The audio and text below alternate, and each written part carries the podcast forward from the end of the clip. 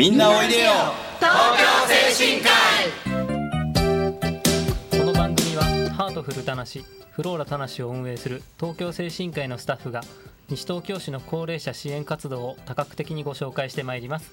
一般にはあまり知られてない介護の現場地域とのつながりそして東京精神科医独自の取り組みなどのお話を中心に分かりやすくお送りしてまいります。5月のナビゲーターを務めますのはえー先月ですね子供が小学校に入学しました。東京精神科医事業本部デイケア統括部長をしています鈴木と。えーと最近5月病ではないんですけれども なんだかやけに眠たい 東京精神科医事業本部介護部長の岡本と。FM 西東京の直美でございます。どうぞよろしくお願いしおます。願いします。さて本日のラインナップですが、えー今日はですね介護職の魅力についてをお届けしたいと思います、はいそれではみんなおいでよ東京精神科医スタートです。改めまして東京精神科医事業本部デイケア統括部長の鈴木です。東京精神科医事業本部介護部長の岡本です。はい今月もよろしくお願いいたします。いしお願いいたします。鈴木さん、はい。ご入学おめでとうございます。あありがとうございます。鈴木さんがご入学みたいになっちゃいましたけれども新たな生活でございますね、はいありがとうございます。岡本さんは眠さを、ねなんだか寝てるのに 乗り越えていかないといけないですね。すねはい、え今日は介護職の魅力ということで、い、ろいろお話を伺っていくわけですけれども、はい介護職すごく幅広いイメージが皆さんあると思うんですけれども。介護職に携わっている人はどんな資格をお持ちになったりしているものなんですか？そうですね、あの例えば私のような私あの相談業務みたいなこともやってるんですが、はい。えーそういった方はですね社会福祉士ですとか、はい。社会福祉主事それから介護支援専門員ケアマネージャーですねの資格なんかを持っています。で一方で現場だと現場だと介護福祉士が、あまあ、主に言いますけれども、はい。まあ、以前はヘルパーと言われている。ものが今はあの介護初任者研修。研修というものがありますね。はい。はい、うん。に変わっていますね。いろいろな資格があるんですねやはりね。ね。介護福祉士になるにはどんな勉強だったりとか経験が必要になってくるんですか？と私の場合は、えー養成機関校を卒業したので自動的に取得はできるんですけれども、はい。えーまあ、学校とかを出ないでまず働いて、えー取る方は、えー実務経験3年が必要となっていまして、はい。えー従事日数の方は540日うん。ありまして1905時間ですね、の実習を受けなければいけないというところですね。明確な時間も決まってるんですね、その上で最後ね国家試験を受けてですね。それに合格しなきゃいけないっていうのがあり国ますね。家資格になるんですか？はい。はあそうなんですね。じゃあ皆さんいろいろなこう勉強のされ方をしていたと思うんですけれども、あのー始めるというかどうしてその学校に通い始めたんですか？岡本さんは。私の場合は、まずあの私もともと両親が共働きで、はもう2ヶ月の頃からあの祖父母うんうん。に育てられてはい。いたので、まあ、お年寄りと関わることがとても大好きだった部分もありますし、はい。えっと、ガールスカートもやっていて、はい。そこでもやっぱりいろんな老人保健施設だったりとかええ。に訪問させていただいてやはりこういう仕事もあるということでやはり自分はそういうところに仕事をしてみたいなと思ってうん。携わってちょっと受けてみようかなと 受かっちゃいましたね。はいなんとか 鈴木さんはどうしてこの環境に入ろうと思ったんですか？あー僕は高校生の時に、うんあのー行ったボランティア活動がきっかけですね。どんなボランティア活動？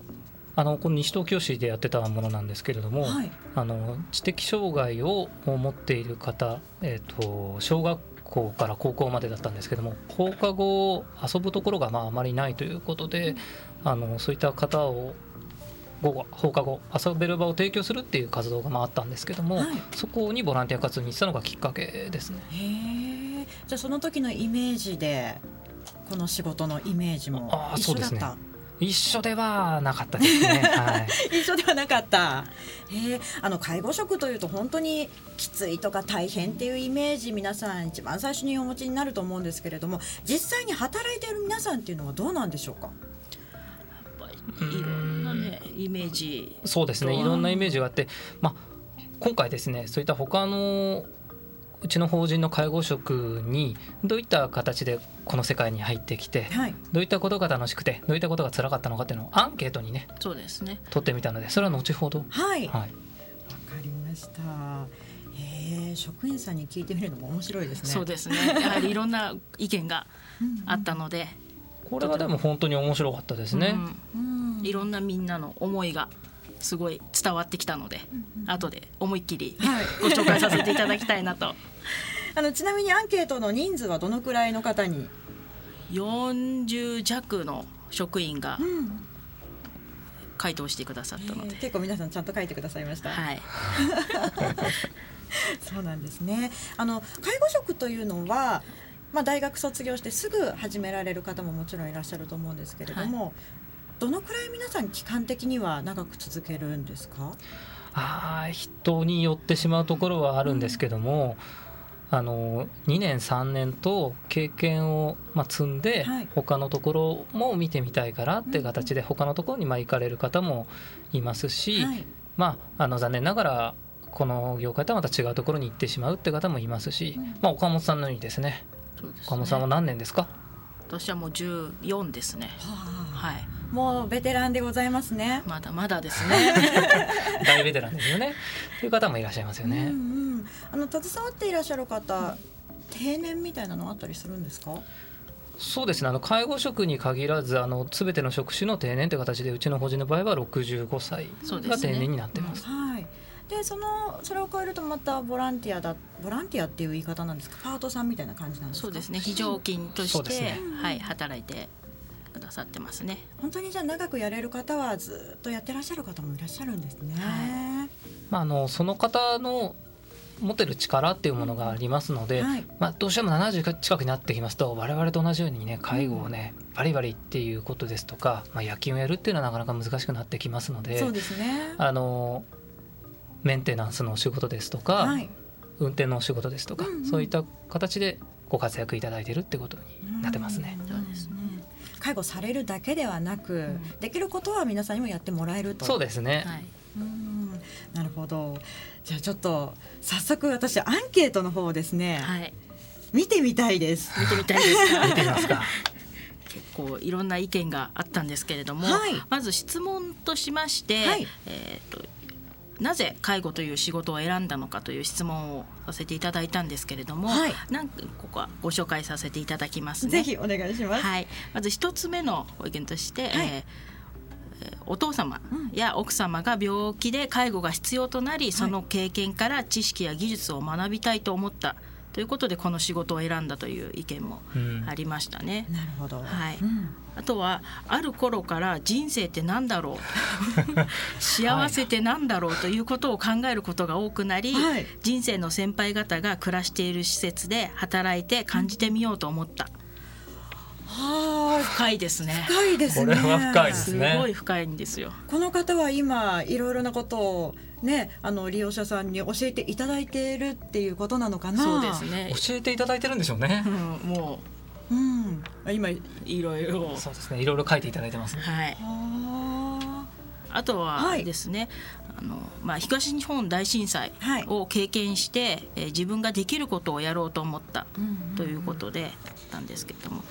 あとはやはり先ほどあの一番最初の意見と一緒だったんですけれども、はい。えー祖父母の介護が必要になった時に介護をしてあげたいと思い勉強していたらだんだん介護という仕事に興味を持ち、はい。この仕事をしてみたいと思ったのがきっかけということ。うん。この方私の母親に近いかもしれないですね。うん私の母親もあの兄弟がうん。がんでってなった時にやっぱりちょっと自分でやれることをやってあげたいって言ってうんヘルパーとかそういう仕事を始めたのでちょっとわかる気がします。わかりますか、うん、あとこれこれ私も同じなんですけど人と触れ合うことが大好きだったからとうんうんこれいいいいことそうですすね。これは大事ですよねう。うんんうんはい。触れ合うこと。はい。はですね、本当にたくさん皆さん書いてくださってる。ぎっしりと書いてくださってる方もいらっしゃるのね。このアンケートを書いていただいてる、うん、まあ、スタッフの中に、まあ、何人かなんですけども実は1回、はい、うちの法人を退職されて、うん。よそを経験されてまた戻ってきてくれてるって方がいますいらっしゃるんですね。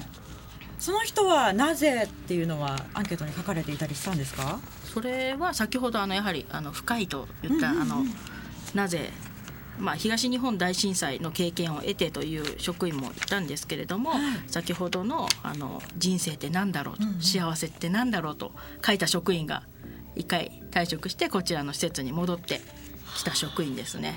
幸せってなんだろう？自分のことを考えた時にもう一度ここで働きたいと思ってくれたっていう。そうなんです。ね。はい。はあ、それはどのあたりに理由があるんですかね？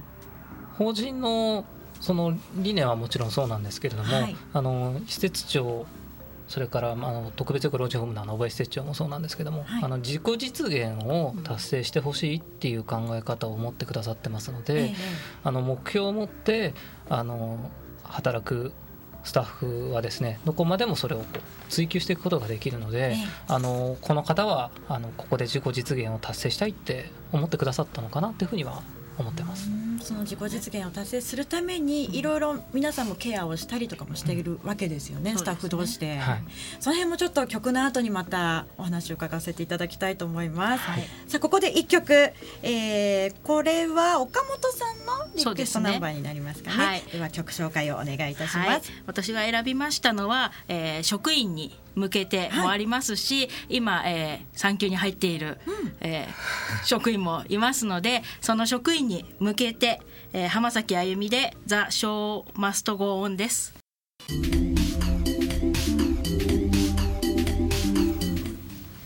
みんなおいでよ東京精神科医この番組はハートフルたなしフローラたなしを運営する東京精神科医のスタッフが西東京市の高齢者支援活動を多角的にご紹介してまいります今日のナビゲーターは東京精神科医事業本部介護部長岡本と東京精神科医事業本部デイケアトーカー部長鈴木と FM 西東京の直美です。よろしくお願いします。よろしくお願いいたします。後半は前半に続きまして職員に聞きました。を発表させていただきたいなと思いますので、はい、よろしくお願いいたします。お願いします。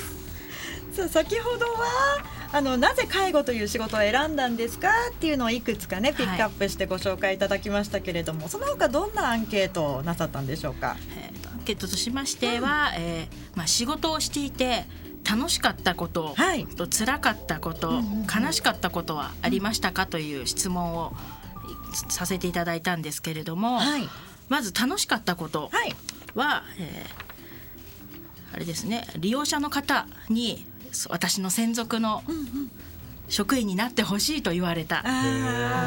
嬉しいね。そうですね。ねやっぱそう言われるとね。嬉しいですよね。うん、あとはあのあなたがいてよかった。とかありがとうと言われた時がとても嬉しかった楽しかったということでありましたね。はいとは、えー、職員とゲスあのご利用者さんですねが一体となっていると感じている時が楽しいと。へえ、どんな時に感じてくださってるんでしょうね？こちらに書いてあるのは一緒に笑ったりとか、うん、いろんなことに向き合えたりとかすることが一体となっていると感じると。うん、あ素敵なことですね。あとは利用者の方が真剣に自分に語ってくださったりとか、うん、話が弾むととても楽しいと。みんないろいろそうですね、まあ、やりがいにはねつながりますよね、うん、そういうのはね。お二人のやりがいっていうのは？何ですか鈴木さん僕のやりがい、うん、僕はそうですね。この法人をまあ、日本で一番にしようと思ってますから。そうですよね、はい。まあ、それが根本にあるので。かっこいい、はい、言っちゃって大丈夫ですかね。私言えなくなっちゃったじゃないですか。先に言えばよかったです。岡本さんは？私はやっぱりあれですね。まあ職員もそうなんですけれどもやはり一番ご利用者さんがここに来てよかったと思ってあと先ほどの意見もありましたけれども、まあ、職員一人一人にあの人が良かったっていう言葉をご利用者さんから聞く時はやはり今介護部長としている立場ではすごい自分の中ですっごいいいことだなと、っていう。あの職員やっぱりそうだったでしょって 思いますね。本当に今ね嬉しそうな表情をしてらっしゃるのよ。嬉しいんです。わあこれでもスタッフさんも聞いてもらいたかった、ね今そうですね。聞いてもらってるといいな。これみんなね授業所で流れてますから今、はいそうですね。きっとねこの思いが。ね さあね楽しいことたくさんね、はい。書いていただきましたけれどもあとは辛かったこととか悲しかったこと？そうですね。ね。辛かったことは、あまあ、やはりいろいろ高齢になって病気になってしまったりとかしますので、その方があの入院してしまったりはい。とか、そのままあのご利用が中止になられてしまった時が、はいえー辛かったという意見もありますし、はいゲストのことをあ、まあ、ご利用者さんですね、はい。えー考えて行動したことや発言があまりうまく伝わらなかった時、うん。これはありますね、うん。お二人も経験はありますか、これはありますね。人と人ですものね、うん。あとはやはり利利用者の方が不安になった時に、はい。自分が何をしてあげていいかわからなかった時がとても辛いと。でもその人のことを考えてるからこそ辛く感じるんでしょうね、この方はね、あとあったのはまあやはりいろいろありましたけれども、はい。まあ本人のご要望を叶えてあげられない時。うん。叶えてあげられないっていうのはやはり出てくることはあるんですか？あのーご本人がそれをしてほしいっていうことがあったとしてもですね、はい。それをやることでご本人のためにも必ずしもならないことっていうのはやっぱりあってですね何でもかんでも、あのやってしまうっていうことがやはり介護ではないので、あのーそれは全部には答えられないことってやっぱありますよね。それもでも本当に自分たちの仕事のことを考えてるんじゃなくてそれ以上に利用者様のことを考えてのあえてやらないっていうことそうなんですよね。うんそこはなかなか伝わりにくいですからね、うんなんであの人やってくれないのかしらっていう形にやっぱなってしまうので、うんうんうん難しいですね。それご本人利用者ご本人そしてご家族の方からもそういったお声がもしかしたら出ることはあるんですかね？あまあそうですね。どうしてもその介護職と、まあなまあ、大事なご家族をね、はい。あの預けてるわけですから、ええ。あのここまでやってほしいっていう要求は、うん。あのご家族様からある場合もそれはありますよね。まあそれをうまく調整してくださるような方もいらっしゃるということですよね。そうですね。そういったところでの調整をするのが、まあ、相談員であったり、まあ、ケアマネージャーであったりっていう、まあ、多職種の領域になってくるかなとは思いますね。じゃあ利用者側としてその利用者の家族としては、そこまでやってほしいっていうのはどんどん言ってもいいものなんですか？そうですね。あの介護職は直接介護してますのであの言ってしまうとね早かったりすることってあるんだと思うんですけども、はい。あの全部をその場で介護職もなかなか答えることってできませんので、あのそういったことは、まあ、相談員だったりケアマネージャーに言っていただくといいのかなというふうには思いますね。じゃあその都度相談はしていってそうですよりね良き方向に、そうですね。うん。なるほど。その他は何かありますか？あとは、えー技術がついていかなかった時ああそれはじゃあやはり新人さんからのご意見だったりとかそうですね。うん。もどかしさが出ちゃったんですね。そうもう自分でもここまでしかできない。うん。でももっとやってあげたいとうん。いう思いがすごい伝わってきますねこれは。本当に人対人なので、対する方に対してね、全然皆さんやり方が変わってくるのかなと思うんですけれども、うん。こういった戸惑いだったりとか辛いことっていうのはスタッフさん同士でこう情報を共有したりとか、悩みをアドバイスし合ったりとかっていう時間はあったりするんですか？うーん。そうですね。ね。でもうちの施設であるとやはり職員同士は、まあ、休憩時間だったりとかあと、まあ、休憩時間じゃなくてもやはり同じ経験年数の職員だったりとかあと先輩職員あるいは、まあ、上司はい、にいろいろこういうことがあったと、どうしていいかわからないっていう相談は、はい。あー結構多いとまあ、でも思いますね。定期的な面談をね、うん。あの所属長マネージャーがね、はい。行っておりますのでその中でまああの行ってもらったりとか、うん。まあ、解決できることがあれば解決図ったりとかっていう取り組みはしてますね。なるほど。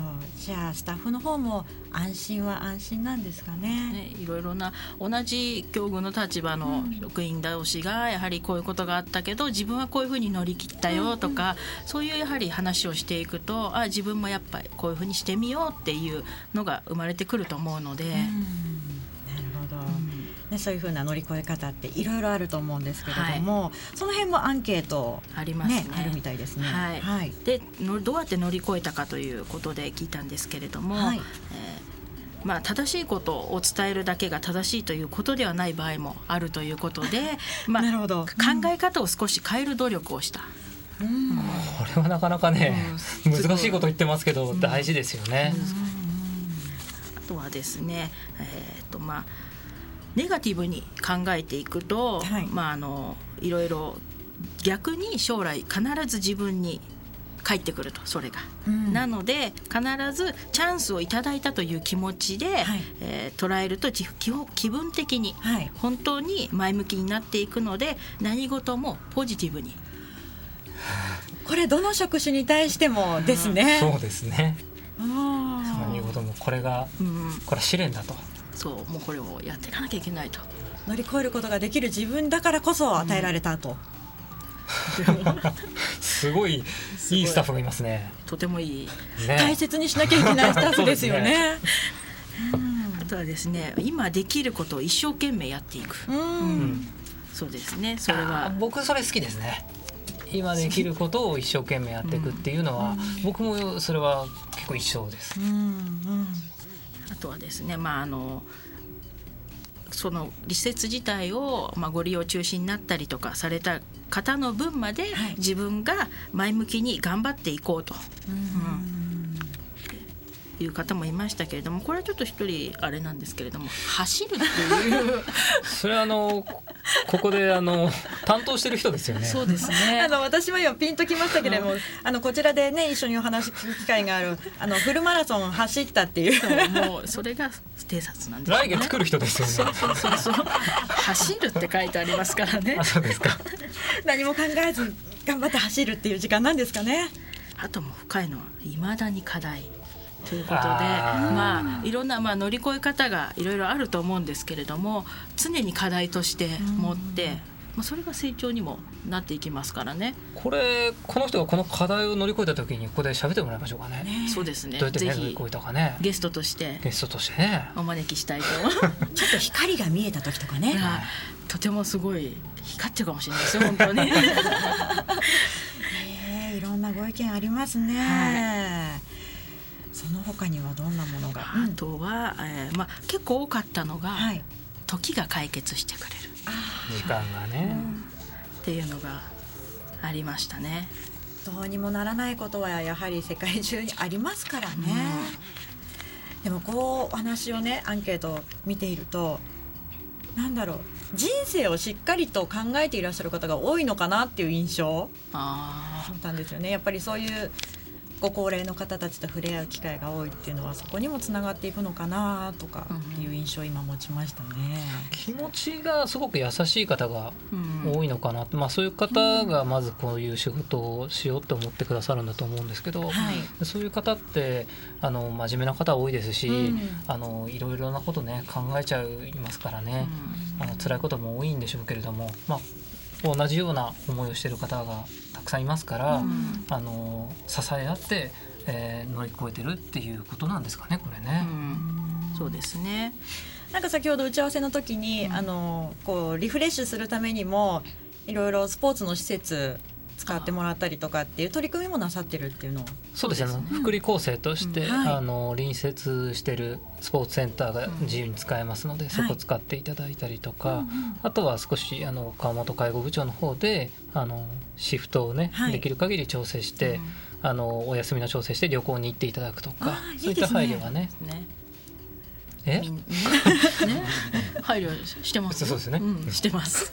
でもねこんだけ人数多いと難しいところもありますよね。でもやはりね職員一人一人がその思いが分かってくださってるので、やはりじゃあ自分が今長期休暇を取ったので次はこの人取ってもらおうっていう配慮がみんなできてます、ね、それぞれに、うん、なるほど。まだまだねアンケートの結果を伺っていきたいところなんですけれども、はい、今月そろそろお時間が近づいてまいりました。そうですね。はい。えー、以上今年、まあ、今回も盛りだくさんでお送りいたしましたが私たち東京精神科医の西東京市の活動を少しでもご理解いただければ嬉しいです。今夜7時からの再放送もお聞きくださいまたこの番組は放送終了後インターネットのポッドキャストからも配信しています。各検索サイトから FM 西東京または東京精神科医で検索してみてください。次回来月の第2月曜日のこの時間もどうぞお楽しみに。ここまでのナビゲーターは東京精神科医事業本部介護部長の岡本と東京精神科医事業本部デイケア統括部長鈴木と FM 西東京の直美でお送りいたしました。さあそれでは次回もせーの。みんなおいでよ。東京精神科医